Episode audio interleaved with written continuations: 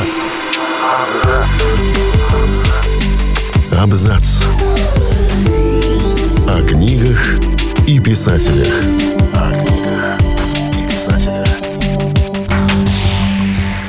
Всем привет, я Олег Булдаков, и сегодня я расскажу вам о том, из-за чего ссорились писатели – Великие писатели зачастую не любили своих коллег по цеху, а иногда это еще и приводило к открытым конфликтам. Рассказываем о том, как Теодор Драйзер отвесил несколько пощечин Синклеру Льюису. Ганс Кристиан Андерсон раздражал своими рыданиями Чарльза Диккенса, а сестры Антония Байет и Маргарет Дребл ссорятся из-за литературных успехов и описания фамильной посуды. Два американских писателя и лауреата Нобелевской премии Уильям Фолкнер за вклад в развитие американского романа, Эрнест Хемингуэй за мастерство в искусстве повествования, продемонстрированное в повести «Старик и море», не были знакомы лично и, скорее всего, никогда не встречались. Это не помешало им выяснять отношения в письменной форме. Во время визита в университет Миссисипи в 1947 году Фолкнера попросили назвать величайших писателей среди современников – на четвертое место он поставил Хемингуэя, причем с довольно уничижительным комментарием, мол, ему не хватает творческой смелости, а еще он никогда не использует слово, за которым читателю пришлось бы полезть в словарь. Когда же его попросили уточнить, куда в этом рейтинге он поставил бы себя, он выбрал второе место, после покойного романиста Томаса Вулфа, таким образом фактически объявив себя главным из живших в то время литераторов – Хемингуэй в долгу не остался и прошелся по любви Фолкнера к сложным словам. По его мнению, тот совсем исписался в результате своего алкоголизма. Позже они обменялись письмами, где уточнили свои слова и вроде бы примирились, но Фолкнер свой рейтинг лучших писателей так и не пересмотрел. Оба американских автора, Гор Видал и Труман Капоте, отличались скандальным и злопамятным характером – Видал ненавидел многих писателей и часто язвительно критиковал их произведения.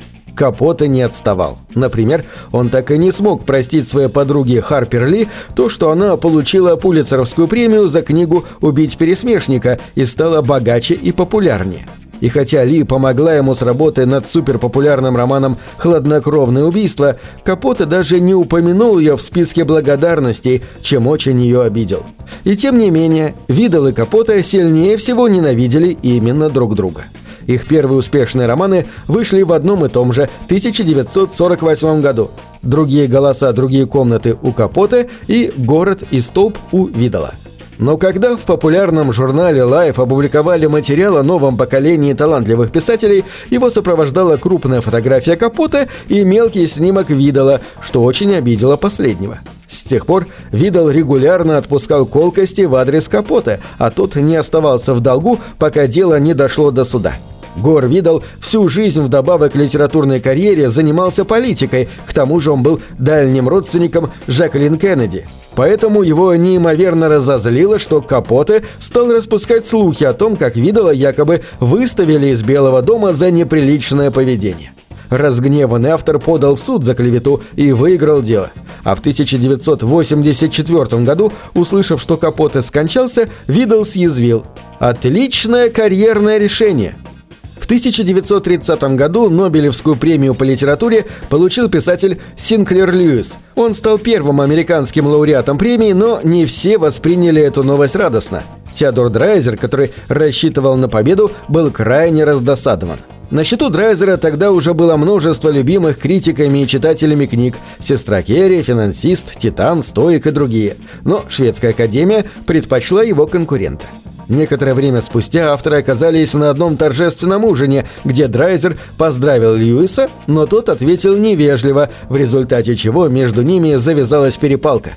Льюис, которого попросили произнести речь, заявил «Мне не хочется ничего говорить в присутствии человека, укравшего три тысячи слов из книги моей жены, а также в присутствии литературных критиков, жаловавшихся, что я получил Нобелевскую. В ответ на это Драйзер отвесил Льюису несколько пощечин, после чего писателей пришлось разнимать. Но что имелось в виду под воровством? Несколькими годами ранее Драйзера публично обвинили в плагиате. Якобы в своей книге «Драйзер смотрит на Россию» он заимствовал часть материала из книги жены Льюиса, журналистки Дороти Томпсон «Новая Россия». Чарльз Диккенс и Ганс Кристиан Андерсон познакомились в Англии в 1847 году. Чарльз Диккенс уже был литературной звездой, и Ганс Кристиан Андерсон, еще не ставший знаменитостью, был в восторге от возможности встретиться со своим кумиром. После встречи Диккенс, растроганный вниманием поклонника, отправил ему письмо и несколько своих книг в подарок, о чем впоследствии сильно пожалел. Андерсон продолжал активно писать ему следующие 9 лет – из переписки Диккенса с друзьями ясно, что энтузиазм Андерсона его крайне раздражал, поэтому как-то раз он попытался завершить общение неискренним предложением заехать в гости, если тот будет в Англии. Андерсон сарказма не понял и три месяца спустя явился в дом семьи Диккенс погостить. Он задержался на пять недель, и об этом визите Диккенс и его домашние вспоминали с ужасом. Андерсон с трудом говорил на английском и все время стремился быть в центре внимания. А искренность и чувствительность датчанина, рыдавшего по любому поводу, очень раздражала Диккенса, который сам переживал не лучшие времена из-за провала своей новой книги «Крошка Дорит». Впрочем, Диккенс уж точно не повел себя как хороший хозяин. Напротив, он всем и каждому жаловался о том, сколько неудобств ему доставил этот визит. В результате отношения между авторами предсказуемо разладились после отъезда Андерсона на родину. Есть предположение, согласно которому именно Андерсон стал в итоге прототипом Урии Хипа, одного из самых неприятных диккенсовских героев из романа «Дэвид Копперфильд». Ситуацию двух писательниц, Антонио Байет и Маргарет Дребл, можно назвать одновременно курьезной и трагической. Антонио Байет и Маргарет Дребл – родные сестры, которых растили в атмосфере конкуренции – на двоих у сестер почти 20 литературных наград, обе признаны критиками и читателями. Но Дребл была любимицей их матери. Преуспевала в учебе, первая опубликовалась и уже в 1960-е начала выигрывать литературные премии. Она утверждала, что из них двоих только Сью, второе имя Байет, всегда хотела писать. У нее же самой это получилось случайно, и, видимо, поэтому сестре тяжело ее простить. Байет соглашается. По ее словам, не желая на так сильно стать писательницей, она бы просто сдалась, увидев успех сестры. В 1967 году Байт написала роман под названием «Игра», где преобладали автобиографические мотивы. Книга описывала сложные отношения двух сестер, которые вступали в конфликты из-за провокаций их матери. Дребл обиделась, но не за себя.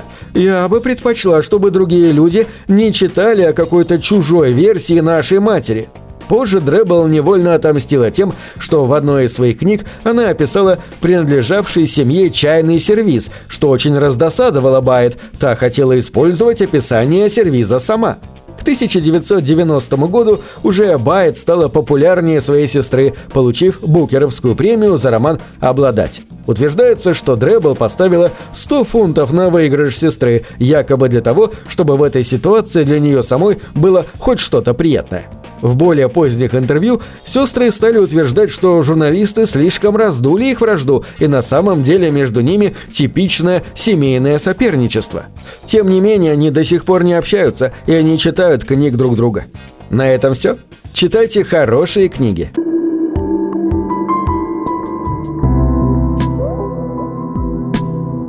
Книги — это двери, что выводят тебя из четырех стен — с ними ты проживаешь другие жизни, а свою умножаешь в тысячу раз. Тысячу раз.